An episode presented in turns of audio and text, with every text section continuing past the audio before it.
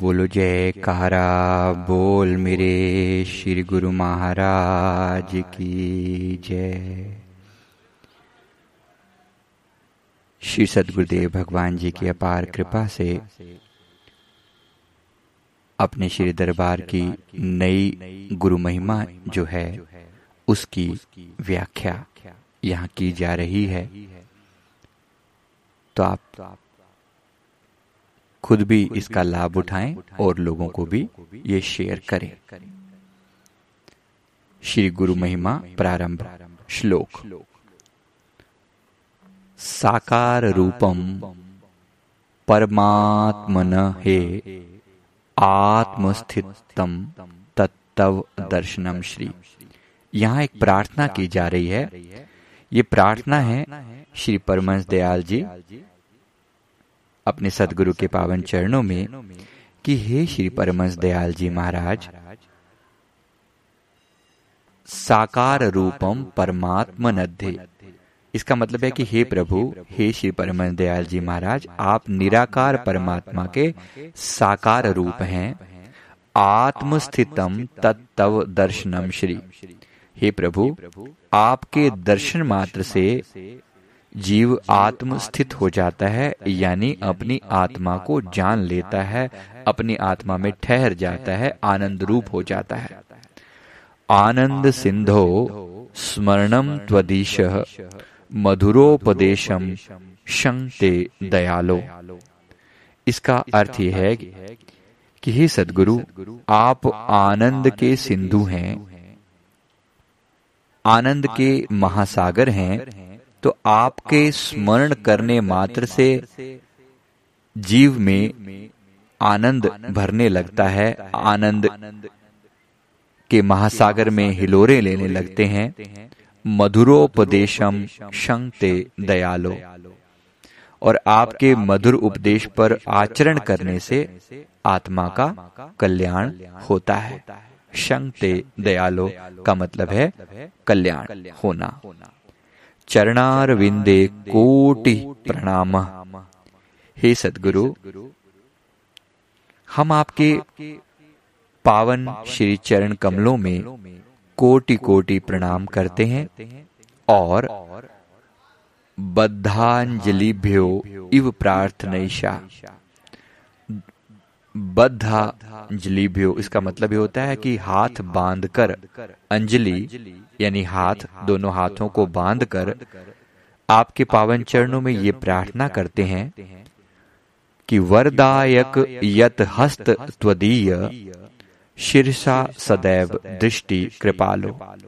आपके पावन चरणों में ये प्रार्थना करते हैं कि हे दीन बंधु आपका वरद हस्त इस दीन सेवक के शीश पर सदा रहे और आप मुझ दास पर अपनी कृपा दृष्टि सदैव बनाए रखिए।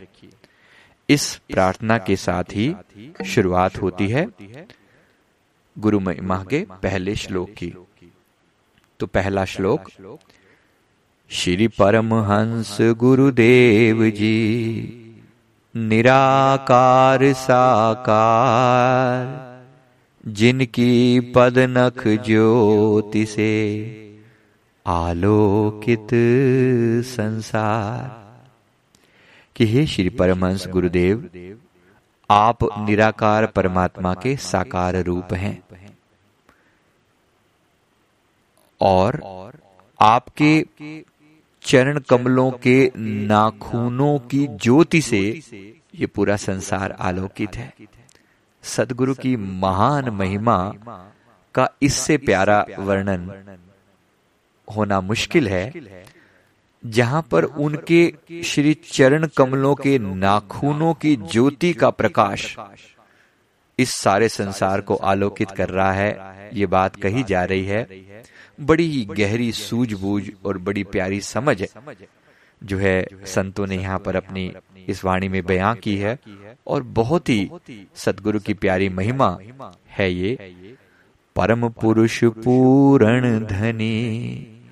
आनंद घन सुख रूप सर्वारंभ में पूजिए पावन चरण अनूपो। हे सदगुरु, आप परम पुरुष हैं और पूर्ण धनी हैं। परम पुरुष यानी the ultimate personified human being परम पुरुष, परमात्मा का साकार रूप, जो कि ह्यूमन बीइंग की फॉर्म में है, इंसान के रूप में है, और पूर्ण धनी। पूर्ण धनी का मतलब जो परिपूर्ण है अपने आप में और सब तरह के संसार की आध्यात्मिकता की सारी दौलत से वो धनी है, सदगुरु। आनंद घन सुख रूप, आनंद के महासागर हैं और सुखों के भंडार हैं, सर्वारंभ में पूजिए पावन चरण अनूप। ऐसे सदगुरु के पावन चरण कमलों की पूजा संत लोग सबसे पहले करते हैं, जिनको पाकर आनंद का महासागर भीतर उमड़ने लगता है। तो अब यहाँ से शुरू होती है चौपाई। सतगुरु सचिदानंद स्वामी अगम अगोचर पुरुष अनामी।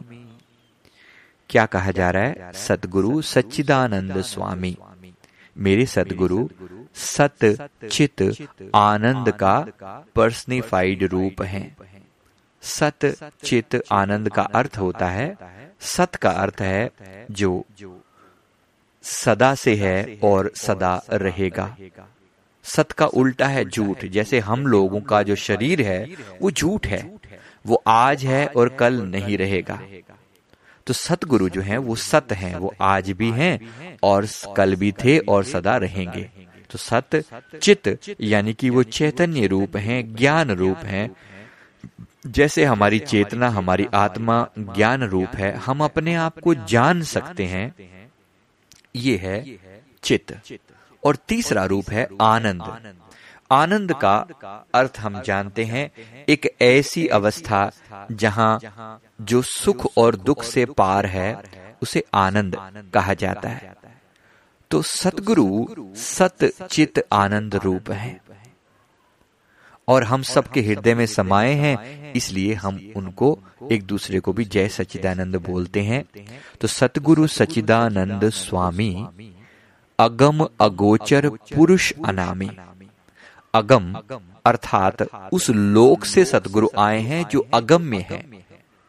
सतगुरु दयाल देश से आते हैं तो दयाल देश की महिमा में ये लिखा जाता है, अगम है, जहाँ जा पाना ऋषि मुनियों योगियों के बस से पार की बात, बस से बाहर की बात है। सदगुरु उस अगम्य देश से आते हैं तो सदगुरु अगम है, अगोचर हैं दिखाई जो उनका असली दिव्य रूप है वो दिखाई नहीं देता। वो जो स्थान है जहाँ से वो आए हैं और पुरुष अनामी अनामी लोग। तो ये तीन जो व्याख्या की गई हैं ये तीनों व्याख्याएँ दयाल देश के बारे में है जो अगम है जहाँ जाया नहीं जा सकता अगोचर है जो दिखाई नहीं देता और अनामी है जिसका कोई नाम नहीं है। तो ये सतगुरु की महिमा कही जा रही है कि सतगुरु का जो असल रूप है, वो सचित आनंद है, अगम अगोचर है। यानी परमात्मा की जो सर्वोच्च सत्ता है, वो हमारे सतगुरु हैं। परम दयालु, महा उपकारी सदगुरु परम दयालु हैं। वो हमारे कर्मों के हिसाब किताब नहीं देखते जब किसी को अपनी शरण में लगाते हैं और महान उपकार करते हैं। अपने सेवकों पर, उनके किसी भी कर्मों के हिसाब को न देखते हुए, अपनी कृपा को ही पहले प्राइमरी उस पर रखते हैं, इसलिए वो परम दयालु हैं महा उपकारी हैं, त्रिगुणातीत जगत हितकारी वो तीनों गुणों से परे हैं और जगत का कल्याण करने वाले हैं। तीनों गुण कौन से होते हैं? रजोगुण, सतोगुण और तमोगुण। ये तीन गुण होते हैं। तमोगुण का मतलब है जो बिल्कुल ही राक्षसी प्रवृत्ति वाला जो तीन जो होते हैं वो तमोगुण कहा जाता है। रजोगुण का मतलब होता है कि जो राजसिक प्रवृत्ति वाली चीज़ें होती हैं तो वो रजोगुण है और तीसरा है सतोगुण। यानी पॉजिटिव टेंडेंसी वाले अच्छे विचारों वाली जो चीज़ें हैं तो ये तीन गुणों के अंदर पूरी सृष्टि समाई है और इन तीन गुणों के अंदर ही ये सारी माया का खेल चलता है। लेकिन सदगुरु त्रिगुणातीत हैं, इन तीनों गुणों का उन पर कोई भी असर नहीं होता। रजोगुण, सतोगुण, तमोगुण, ये हम जीवों के लिए हैं सतगुरु के लिए नहीं है।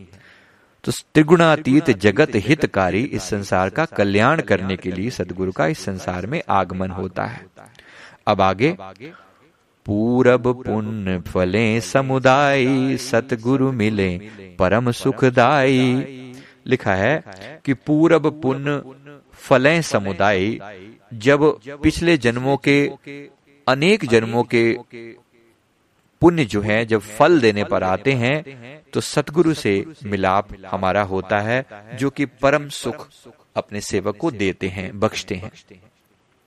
सतगुरु शरणी, जो भी आए, प्रेम भाव से शीश झुकाए, सतगुरु की शरण में जो भी आता है और प्रेम भाव से जो शीश झुकाता है गुरु के चरणों में तो कहते हैं जीव को भक्ति पथ दर्शाते कृपा कर सुख रूप बनाते। सतगुरु जीव को भक्ति के रास्ते पर भक्ति का जो सुगम रास्ता है वो बताते हैं। और कृपा करके सुख रूप बना देते हैं। जो ये जीव आज दुखी हो रहा है माया मोह में पड़कर परेशान हो रहा है।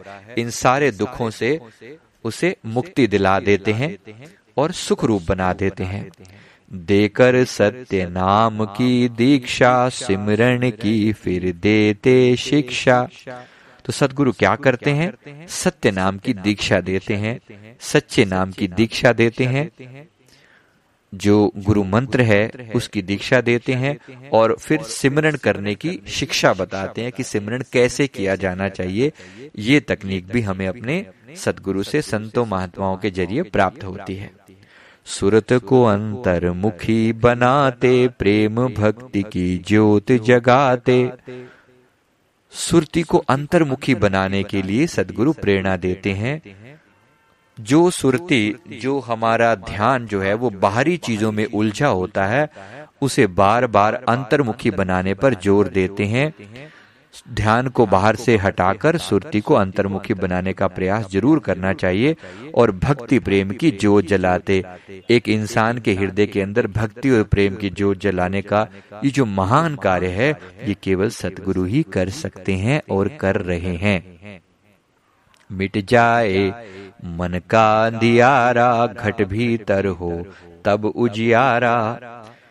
घट में जब प्रेम भक्ति की ज्योत जल जाती है तो भीतर का मन का अंधकार मिट जाता है और घट के भीतर उजाला हो जाता है। इस उजाले को आप अपने त्रिकुटी में महसूस कर पाते हैं, अपने भीतर के आनंद रूप में आप इसे महसूस कर पाते हैं। आगे दोहा तम अज्ञान मिटाए कर दीना तम ज्ञान।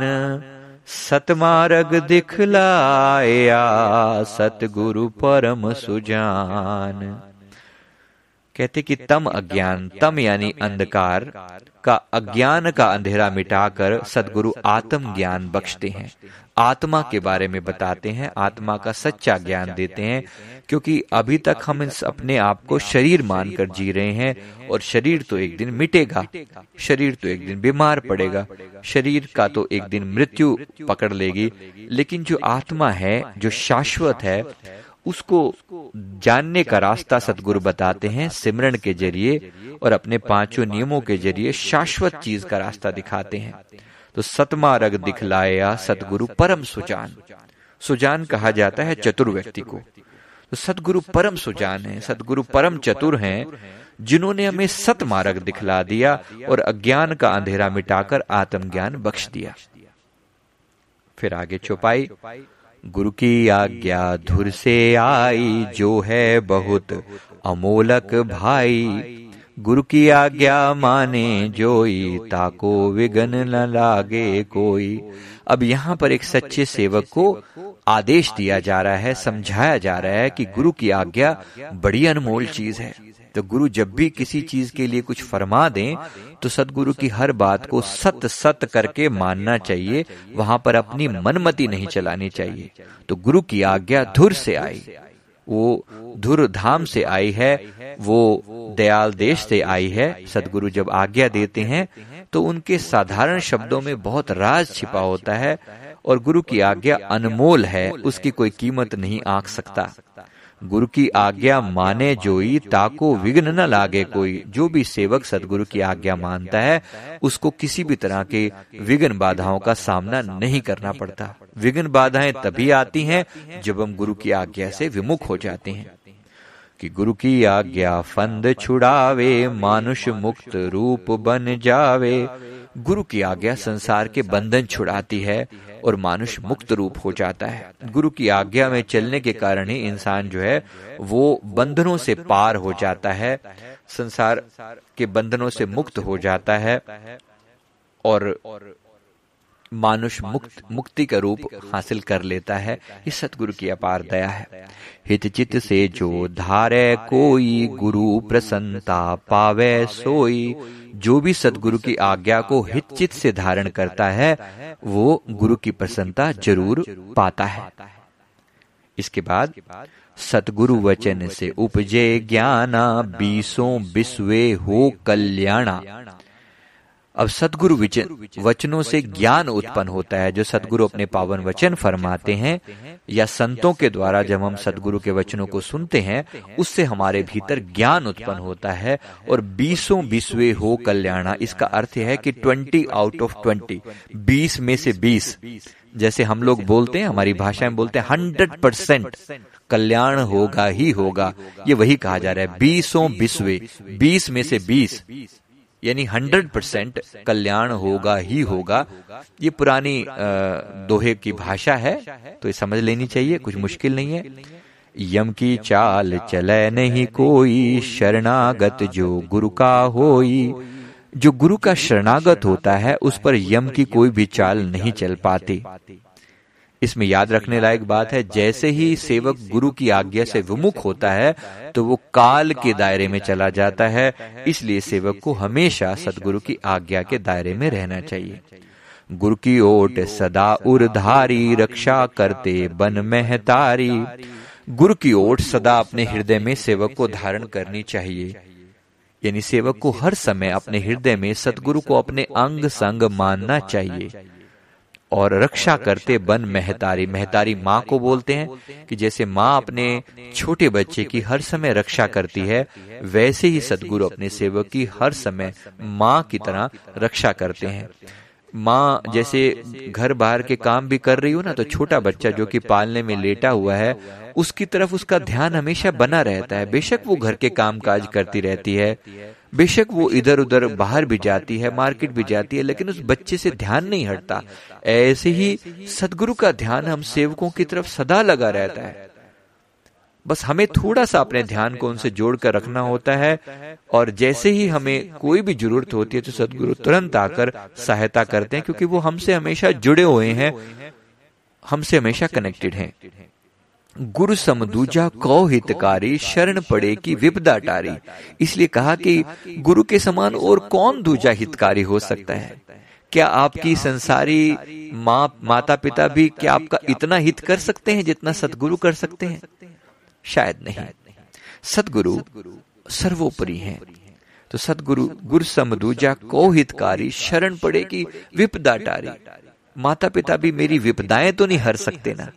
बेशक संसार में उनकी बड़ी कृपा है उनकी बड़ी ब्लेसिंग्स हैं लेकिन विपदाएँ टाल सकता है अगर कोई तो वो केवल सतगुरु हैं। तो इसलिए ऐसे सतगुरु देव पर जाइए सद बलिहार पल पल क्षण क्षण गाइए सतगुरु के उपकार। कि ऐसे सतगुरु पर फिर हम बलिहार क्यों ना जाएँ?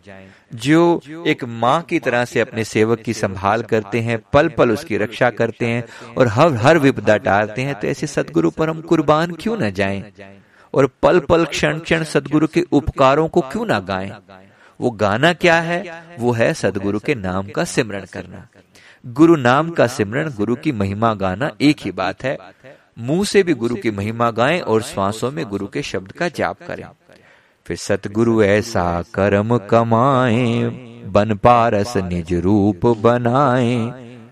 सदगुरु फिर ऐसी कृपा करते हैं अपने सेवक पर कि वो पारस बनकर अपने रूप बना लेते हैं, सेवक को अपना रूप बना लेते हैं। अब पारस के अंदर एक गुण तो है कि वो लोहे को सोना बना देता है, ये पारस का गुण है। लेकिन सतगुरु पारस से भी ज़्यादा अनमोल उनकी महिमा है अपार उनकी महिमा है क्योंकि पारस तो लोहे को सोना बनाता है लोहे को पारस नहीं बनाता। लेकिन सतगुरु जो हैं वो अपने जैसा बना लेते हैं बन पारस निज रूप बनाए। जो गुरु गुरुदेव ने हमें शब्द बख्शा है वो शब्द यही हमें शब्द के द्वारा सदगुरु हमें अपना ही रूप बना रहे हैं। हमारी होमे को मिटाकर अपने आप के साथ जोड़ रहे हैं, अपना रूप बना रहे हैं। भीतर के सब मेटे, दोषा, सहजे पाए चित संतोषा। अब सदगुरु धीरे धीरे करके सेवक के सारे दोष भीतर से मिटा देते हैं। इसलिए सदगुरु की परीक्षाएँ लगातार चलती रहती हैं, सेवक को हर तरीके से सिखाते हैं, उसे सहनशील बनाते हैं, विनम्र बनाते हैं, प्रेम करना सिखाते हैं, अहिंसक होना सिखाते हैं, परोपकार करना सिखाते हैं, सेवक के सारे गुण उसके अंदर डालते हैं और भीतर के सारे दोष मिटाते हैं। उसके अंदर जो दुर्गुण भरे पड़े हैं, काम, क्रोध, लोभ, मोह, अहंकार, इन पाँचों का दमन करने के लिए, काटने के लिए ही सदगुरु ने हमें पाँच जो है, वो पाँच जो है हथियार बख्शे हैं। श्री आरती पूजा, सेवा, सत्संग सिमरण और ध्यान, जिसके कारण भीतर के दोष मिट जाते हैं और सहजे पाए चित संतोषा। तो जीवन में संतोष आने लगता है, शांति आने लगती है, आनंद आने लगता है।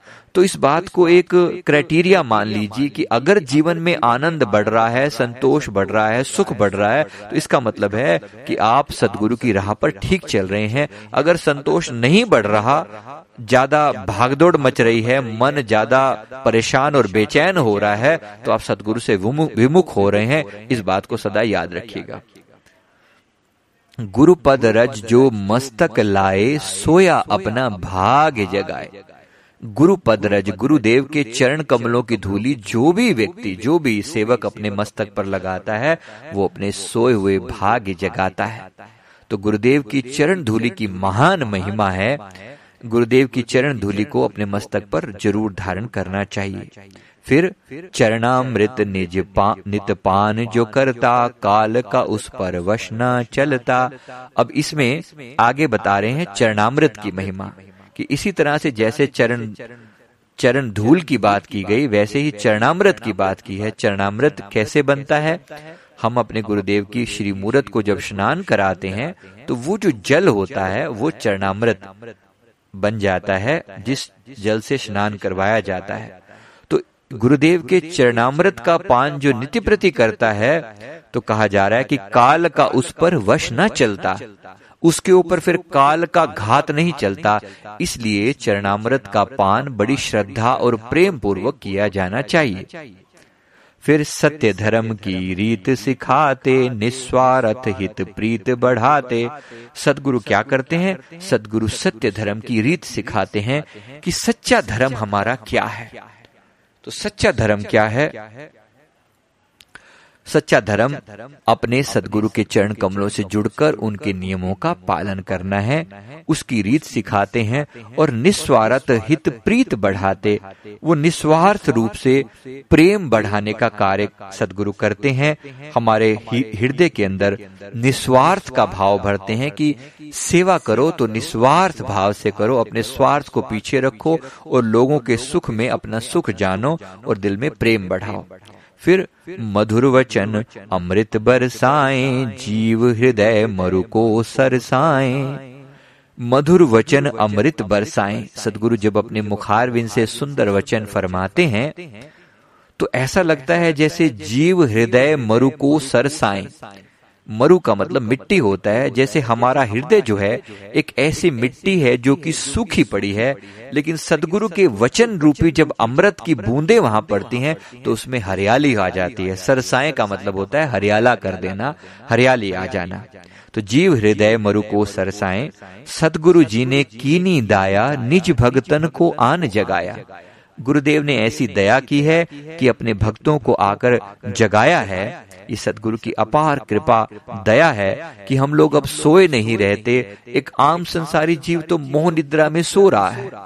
सतगुरु के सेवक मोह निद्रा से जाग गए हैं और अपने कार्य में लग गए हैं।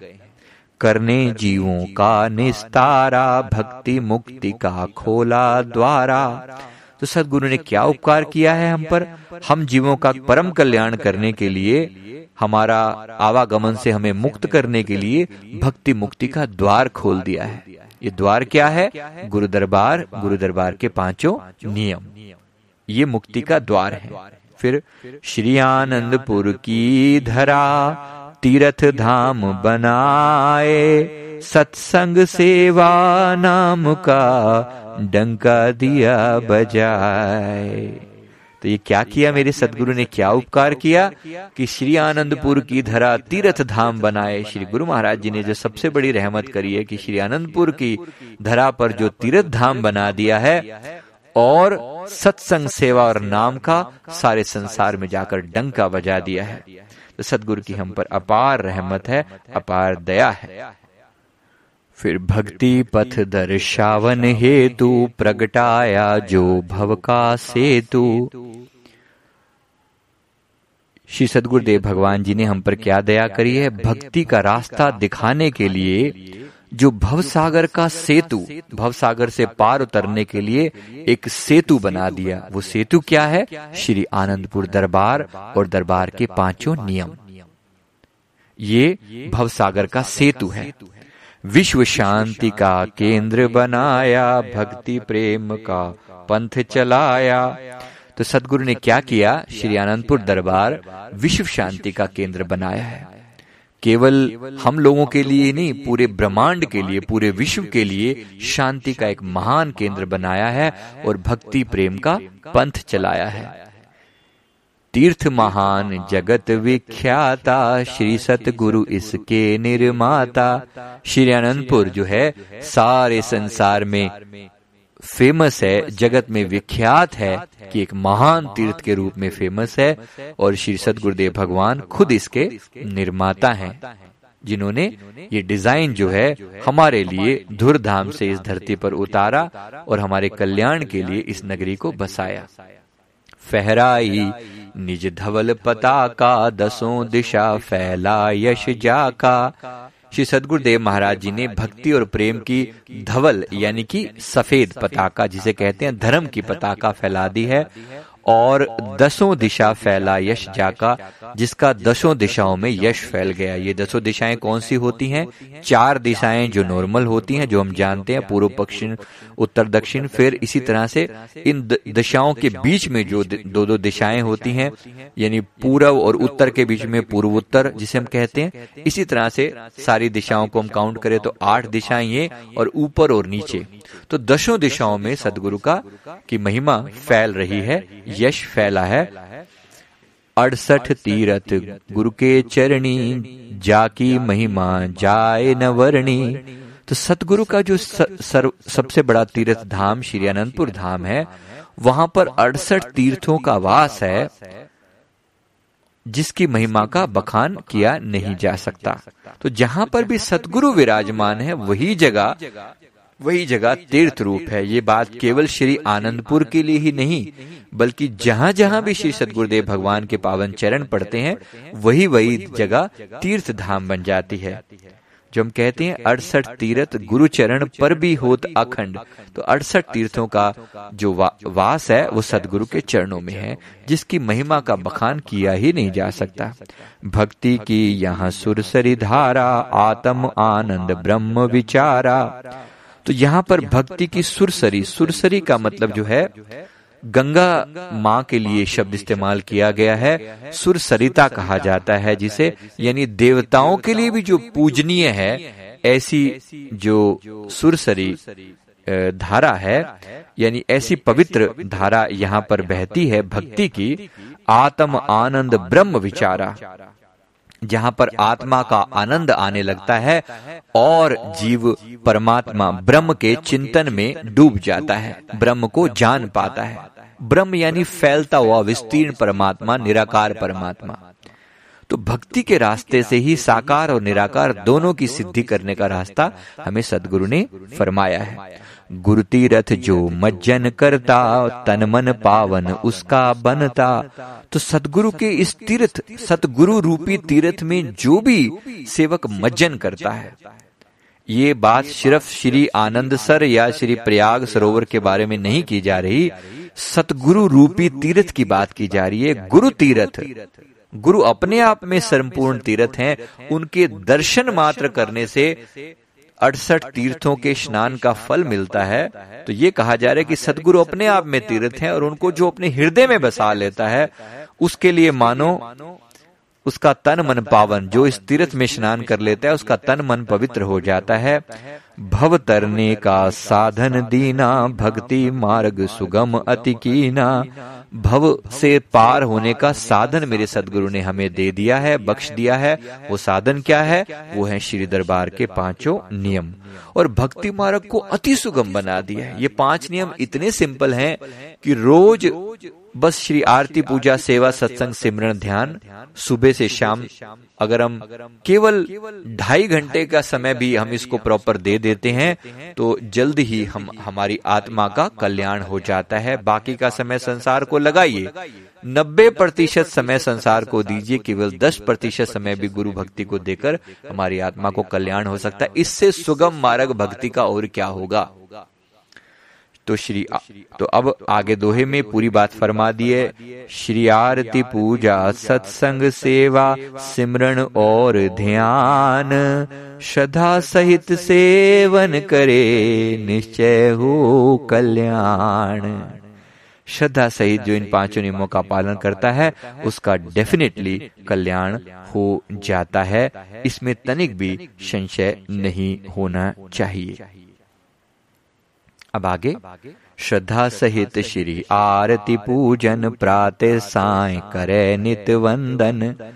तो श्रद्धा सहित श्री आरती पूजा जो भी करता है और अपने सदगुरु के चरण कमलों में वंदना करता है प्रातः साय करे नित वंदन।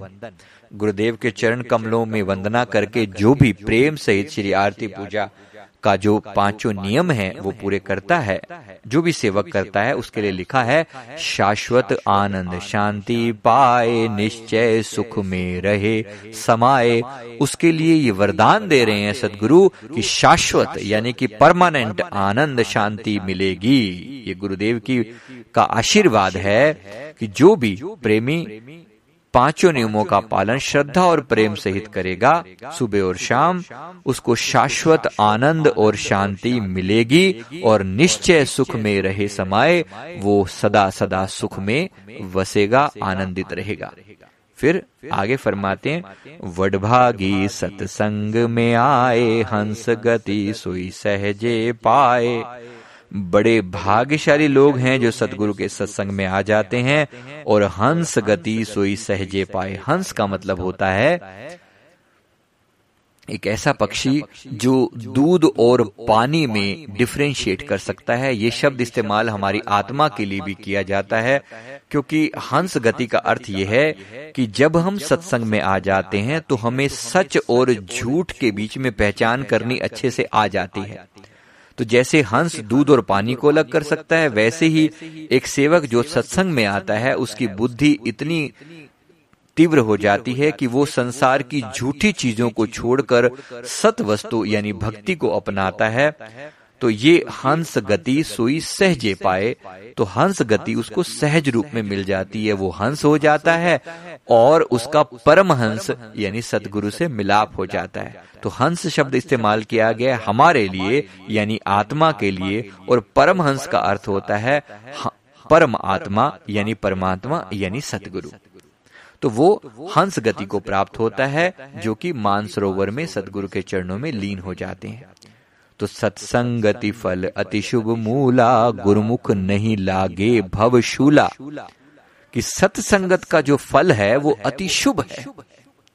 अति शुभ है, गुरुमुख नहीं लागे भवसूला इसका मतलब यह है कि गुरुमुख को भव का शूल नहीं व्याप्त होता। इस भव सागर के जो दुख हैं जो आम संसारी लोगों को हमेशा दुखी और परेशान करते रहते हैं, एक गुरुमुख जो है, वो इस इन दुखों से बचा रहता है।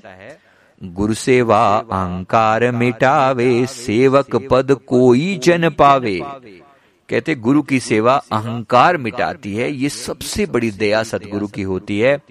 क्योंकि गुरु की शरण में आए बगैर अहंकार का नाश नहीं हो सकता। जो लोग देवी देवताओं की सीधी सीधी पूजा कर रहे होते हैं बिना गुरु के, उनका अहंकार नहीं मिटता, बल्कि अहंकार और बढ़ता चला जाता है। लेकिन सेवक का पद किसी विरले इंसान को ही प्राप्त होता है। जिन लोगों के पुण्य पूर्व जन्म के पुण्य जागते हैं उन्हीं को सदगुरु के चरणों से मिलाप होता है। इसलिए कोई विरले लोगों को सेवक का पद प्राप्त होता है। तो कर निष्काम भाव दृढ़ सेवा पाइये चार पदार्थ मेवा। अगर कोई सेवक सच्चे हृदय से निष्काम भाव से सेवा करता है निष्काम भाव से सेवा करता है निष्काम। तो कहते हैं पाइये चार पदार्थ मेवा। ये चार पदार्थ क्या है? हमारे शास्त्रों में चार पदार्थ कहे गए हैं। ये चार पदार्थ जो जीव को संसार में आने पर पाने का प्रयास करना चाहिए। ये चार पदार्थ हैं अर्थ धर्म काम और मोक्ष। अर्थ का मतलब है धन अर्जित करना संसार चलाने के लिए। अर्थ, धर्म। धर्म का मतलब है धर्म संगत जो भी कार्य कुदरत ने आपको दिया है करने को, वो करना और काम, यानी कामनाओं की पूर्ति करना, इच्छाओं की पूर्ति करना, संसार में आकर जो भी इच्छाएँ हैं, जो भी डिजायर्स हैं, उनको फुलफिल करना और अंत में मोक्ष की प्राप्ति होना। तो अर्थ, धर्म, काम और मोक्ष, ये चार मेजर प्राप्य चीज़ें, प्राप्त करने लायक चीज़ें कही गई हैं। तो कहा कि ये चारों चीज़ें सतगुरु के सेवक के सतगुरु के सेवक को सहज ही प्राप्त हो जाती हैं। कर निष्काम भाव दृढ़ सेवा जो भी निष्काम भाव से सदगुरु के दर की सेवा करता है उसको ये चारों चीज़ें सहज प्राप्त हो जाती हैं। फिर श्वासों की वीणा पर साजे मधुर नाम की सरगम बाजे। अब यहाँ पर बात हो रही है अभी तक बात हो रही थी निष्काम सेवा की। तो इन्हीं पाँचों नियमों की व्याख्या चल रही है। अगर आप पीछे के दोहों में देखें तो सत्संगत के बारे में बात की गई, गुरु सेवा की बात की गई, श्री आरती पूजन की बात की गई, अब बात हो रही है सेवा की। और सेवा से क्या लाभ होगा? सेवा से चारों के चारों जो प्राप्य चीज़ें हैं, वो प्राप्त हो जाएँगी। अब बात हो रही है सिमरण की। अब सिमरण के लिए क्या फरमाया जा रहा है? श्वासों की वीणा पर साजे, मधुर नाम की सरगम बाजे। अब प्रयास बात हो रही है अजपा जाप के बारे में। तो सदगुरु ने अपनी कृपा से जो अजपा जाप हमें बख्श दिया है तो श्वासों रूपी वीणा पर मधुर नाम की सरगम जो बज रही है, एक सहज धुन चल रही है। तो कहते हैं कि वो जब धुन अंदर चलनी शुरू हो जाती है तो सुरत शब्द के संग मिलावे आत्म रस को गुरुमुख पावे। तो सेवक क्या करता है?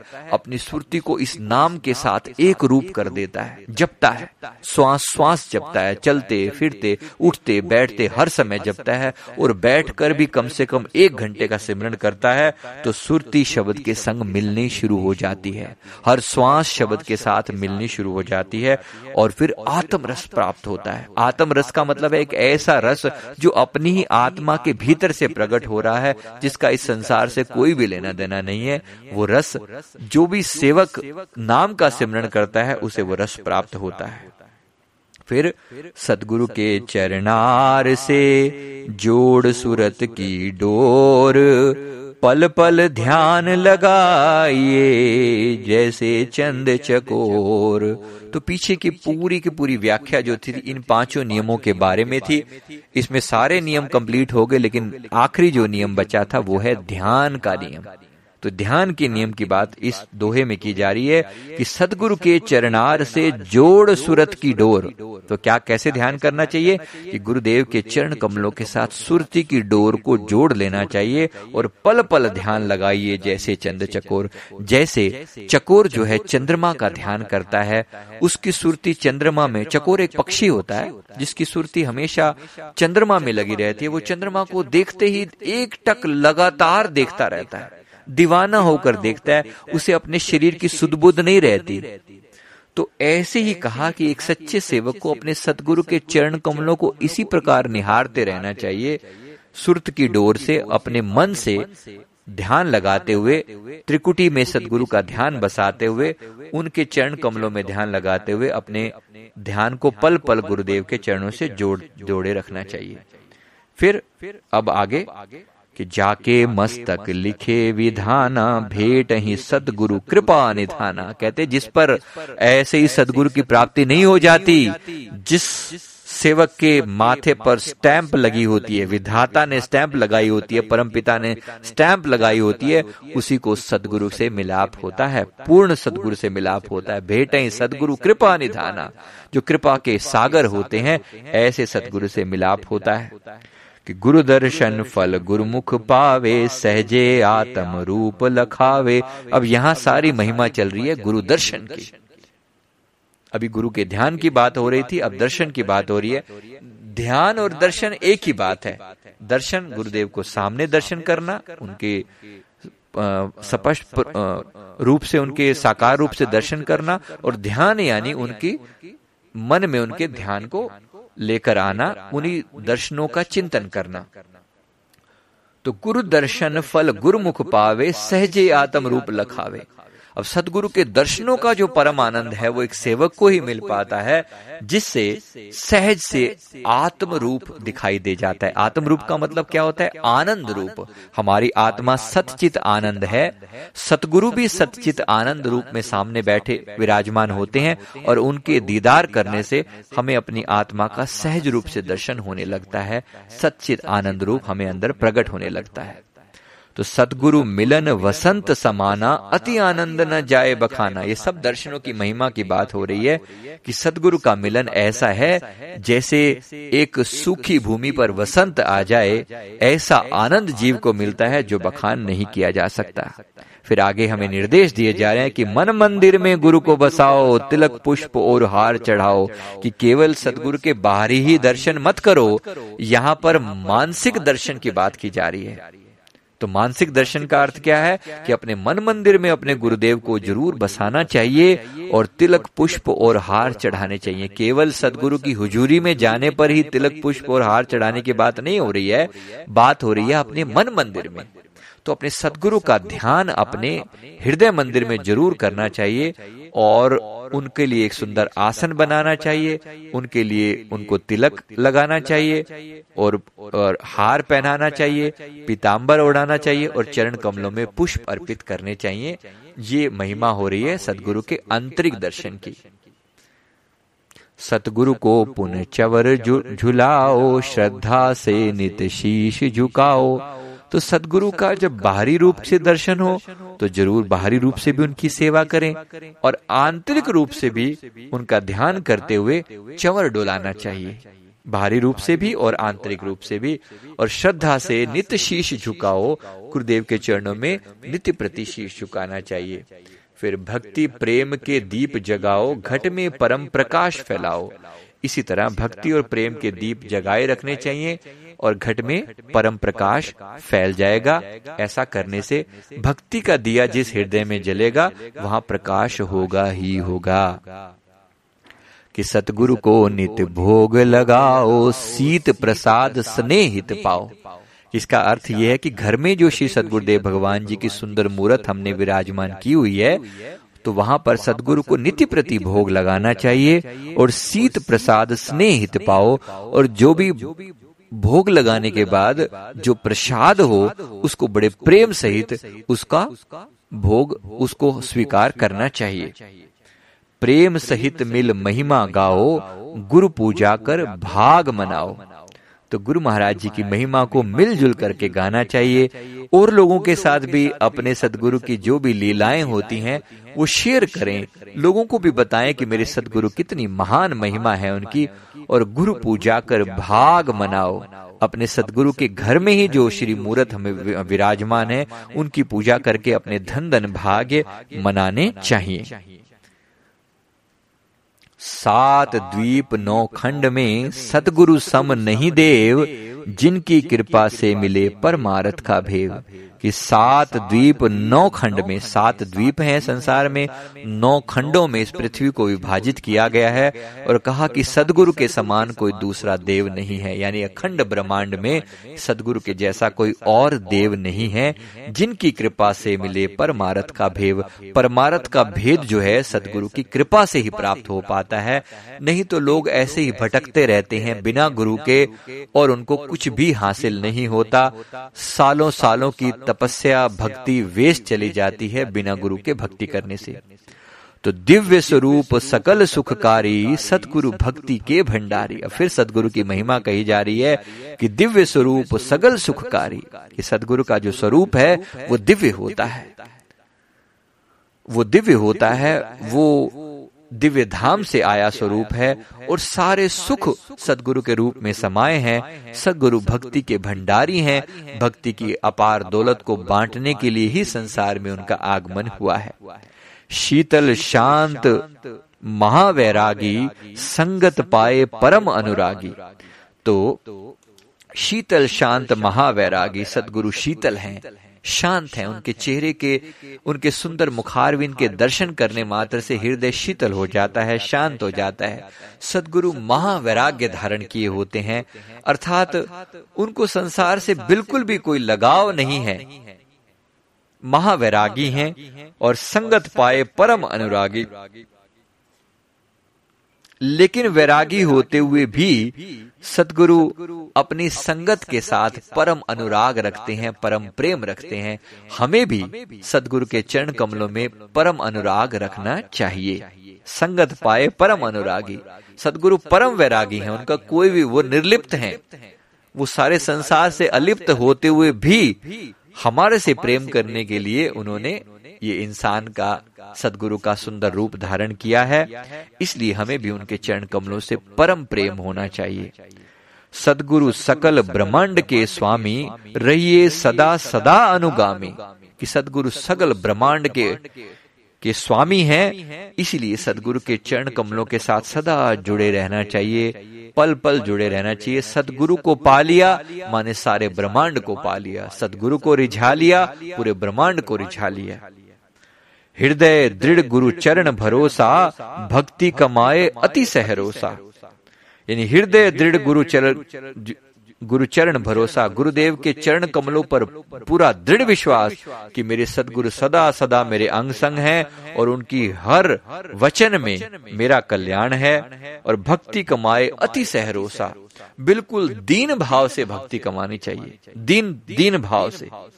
गुरु महाराज जी के चरण कमलों पर भरोसा रखते हुए और बिल्कुल दीन भाव से नम्रता पूर्वक भक्ति कमानी चाहिए। सेवक मन की मति को त्यागे गुरु की मत में रहे अनुरागे। तो सेवक को क्या करना चाहिए? अपनी मन की मति का त्याग करना चाहिए और गुरु की मत में रहे अनुरागे। जो भी सदगुरु आज्ञा करें सदगुरु करें सदगुरु के संत करें तो वो सदगुरु की ही आज्ञा है। उनकी आज्ञा का पूर्ण रूप से पालन करना चाहिए। तिस पर सदगुरु होए दयाला भक्ति धन से करे निहाला। कि ऐसे सेवक पर सदगुरु दयाल हो जाते हैं और भक्ति धन से उसे निहाल कर कर देते हैं, जो सदगुरु की मति में अपनी मति मिला देते हैं। सदगुरु के वचनों से सदगुरु की आज्ञा से जो प्रेम करते हैं, उस पर सदगुरु दयाल होते हैं और भक्ति धन से निहाल कर देते हैं। तिस गुरुमुख के कारज रासा गुरु चरणन में मिले निवासा।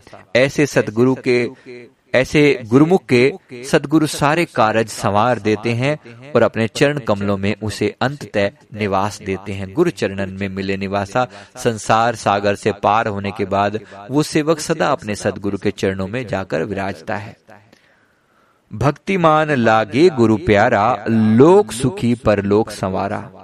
ऐसे भक्तिमान सेवक सदगुरु को बहुत प्यारे लगते हैं, ऐसे लोगों का, ऐसे सेवक का इस ये लोक भी सुखी हो जाता है और परलोक भी संवर जाता है। वे सतगुरु की महिमा अनंत, किस विधि गाई जाए?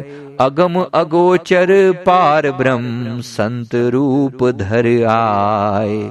इस सतगुरु की महिमा अनंत है, किस विधि गाई जाए? उसको किस विधि से गाया जा सकता है? बस अगम है अगोचर है। सदगुरु अगम है अगोचर हैं। जहाँ पहुँचा नहीं जा सकता उस धाम से आए हैं अगोचर जो दिखाई नहीं देता और पार ब्रह्म।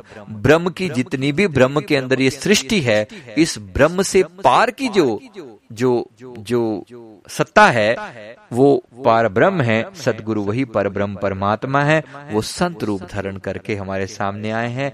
इसलिए सदगुरु की महान महिमा है तो सदगुरु की महिमा का बखान सेवक को सदा करते रहना चाहिए।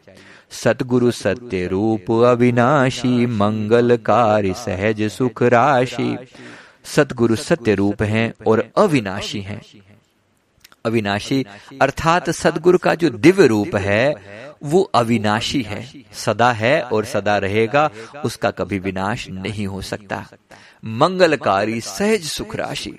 सदगुरु सदा मंगलकारी हैं। उनके हर कार्य में सेवक का मंगल ही मंगल होता है, कल्याण ही कल्याण होता है और सदगुरु सहज सुख राशि हैं। सदगुरु के हर कार्य में सेवक को सुख ही मिलता है। तो सदगुरु सहज सुख राशि हैं। परमारथ पथ के उन्नायक सदा हितैषी परम परम सहायक। सदगुरु परमारथ पर के उन्नायक हैं। सदगुरु, परमारथ का ये जो पथ है, यानी भक्ति का जो ये पथ है, जो जन कल्याण का रास्ता है, सदगुरु उस पथ के उन्नायक हैं, सदगुरु उस पथ के लीड हैं। और सदा हितैषी परम सहायक। अपने सेवक के सदा सदा हितैषी हैं और सदा सहायक हैं। हर समय अपने सेवक की पल पल रक्षा करते हैं। तो चित गुरु चरणन दृढ़ कर राखो, प्रीत प्रसाद मधुर अति चाखो। इसलिए सेवक के लिए निर्देश दिया जा रहा है कि चित गुरु चरणन दृढ़ कर राखो। अपने चित्त को गुरुदेव के चरण कमलों के साथ दृढ़ता पूर्वक जोड़ कर रखना चाहिए और प्रीत प्रसाद मधुर अति चाखो। कि सतगुरु की प्रेम का प्रसाद जो है मधुर प्रसाद हर समय चखते रहना चाहिए। वो यानी कि सदगुरु के प्रेम में मगन रहना चाहिए सेवक को। प्रीत का बंधन गुरु संग बांधो पल पल गुरु से आशीष मांगो। तो प्रीत का बंधन संसार से तोड़कर सदगुरु के चरण कमलों के साथ बांधना चाहिए और पल पल अपने सदगुरु का आशीर्वाद मांगना चाहिए। आशीर्वाद कैसे मिलेगा? गुरुदेव के नाम का सिमरण करने से सहज ही सदगुरु का आशीर्वाद हमें प्राप्त होता रहता है। तो पल पल श्वास श्वास में सुरती को सदगुरु के चरणों से जोड़ना चाहिए, नाम का सिमरण करना चाहिए, ताकि पल पल श्वास सदगुरु का आशीर्वाद मिलता रहे। ब्रह्म मुहूर्त नित उठ जाओ गुरु चरणन का ध्यान लगाओ। अब यहाँ निर्देश दिए जा रहे हैं कि सतगुरु के सेवक को ब्रह्म मुहूर्त में उठ जाना चाहिए। यानी सुबह जो अमृत वेला होता है, जिसका समय सुबह तीन से छह बजे के बीच में है, इतने में सेवक को उठ जाना चाहिए और गुरु चरणन का ध्यान लगाना चाहिए। कम से कम एक घंटा सिमरण सेवक को ब्रह्म मुहूर्त में ज़रूर करना चाहिए।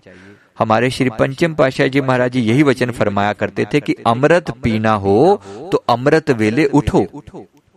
तो जिस सेवक को अमृत चाहिए सदगुरु चरण कमलों का अमृत चाहिए उसे अमृत वेले में ज़रूर उठकर कम से कम एक घंटे का सिमरन करना चाहिए।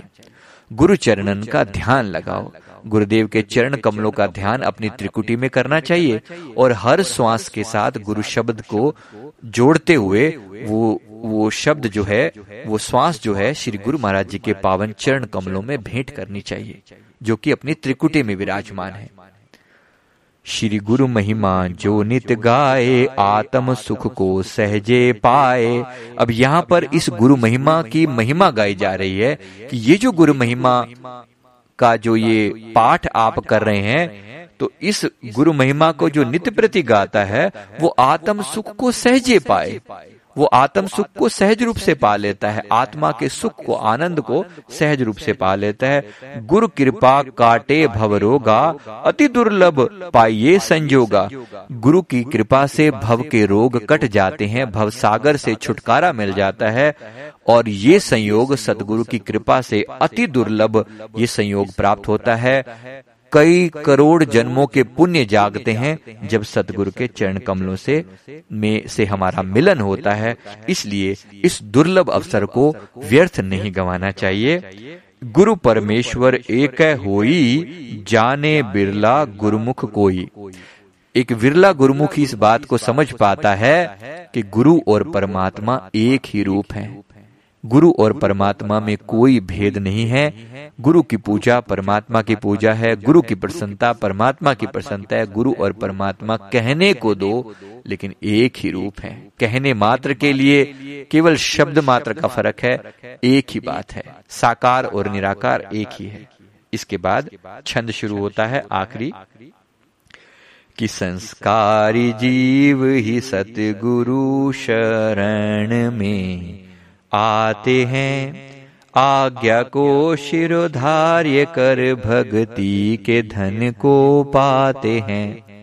कि संस्कारी जीव ही जिन जीवों के कई जन्मों के पुण्य जागे होते हैं, ऐसे जीव ही सदगुरु की शरण में आते हैं।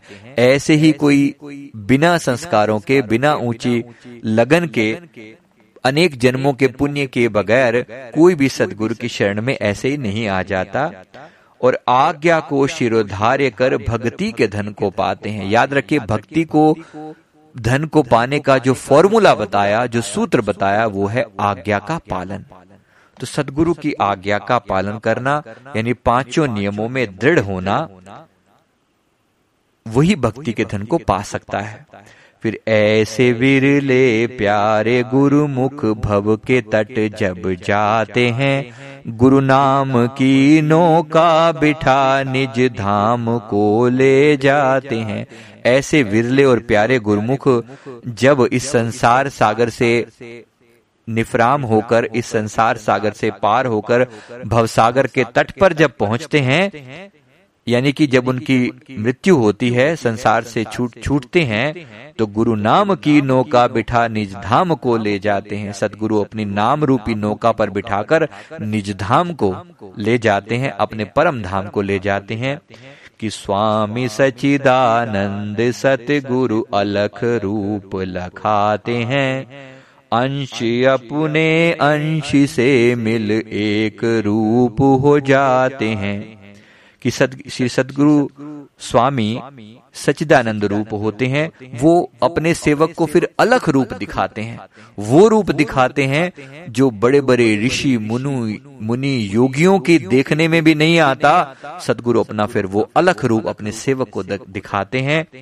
फिर कहते, अंश अपने अंश से मिल एक रूप हो जाते हैं, क्योंकि हमारा भी इस जीवात्मा का भी जो सच्चा रूप है, वही अलग रूप होता है। तो अंश अपने अंशी से मिल जाता है, जहाँ से वो आया था, ये जीवात्मा आई थी और दुखी हो रही थी, परेशान हो रही थी, भवसागर में डूब रही थी, वो अपने अंशी से मिल एक रूप हो जाते हैं परम आनंद में लीन हो जाते हैं। कि दान निज भक्ति का देकर सतगुरु हर्षाते हैं, जयकार बोले मिल के सारे दास बलि बलि जाते हैं। कि सदगुरु अपनी भक्ति का दान देकर अपने सेवक को परम आनंद देते हैं, परम आनंद में लीन करते हैं सदगुरु को परम प्रसन्नता होती है, अपने सेवक को भक्ति का दान देकर। और इसलिए सेवक जिसको ये भक्ति मिल जाती है वो बार बार अपने सदगुरु के जयकारे बोलता है और बलिहार जाता है उनके पावन चरण कमलों पर। तो यहाँ पर महिमा गाई जा रही है सतगुरु की रहमत की। सतगुरु ही सेवक को भक्ति का दान देते हैं, जिससे सेवक निहाल हो जाता है और अपने सतगुरु की महिमा गाता है, जय जयकार बुलाता है, अपने सतगुरु के चरणों पर बारंबार बलिहार जाता है। इसके बाद ओम शांति शांति शांति। अर्थात तन मन और आत्मा तीनों शांत हों आनंदित हों। बोलो जयकारा बोल मेरे श्री गुरु महाराज की जय।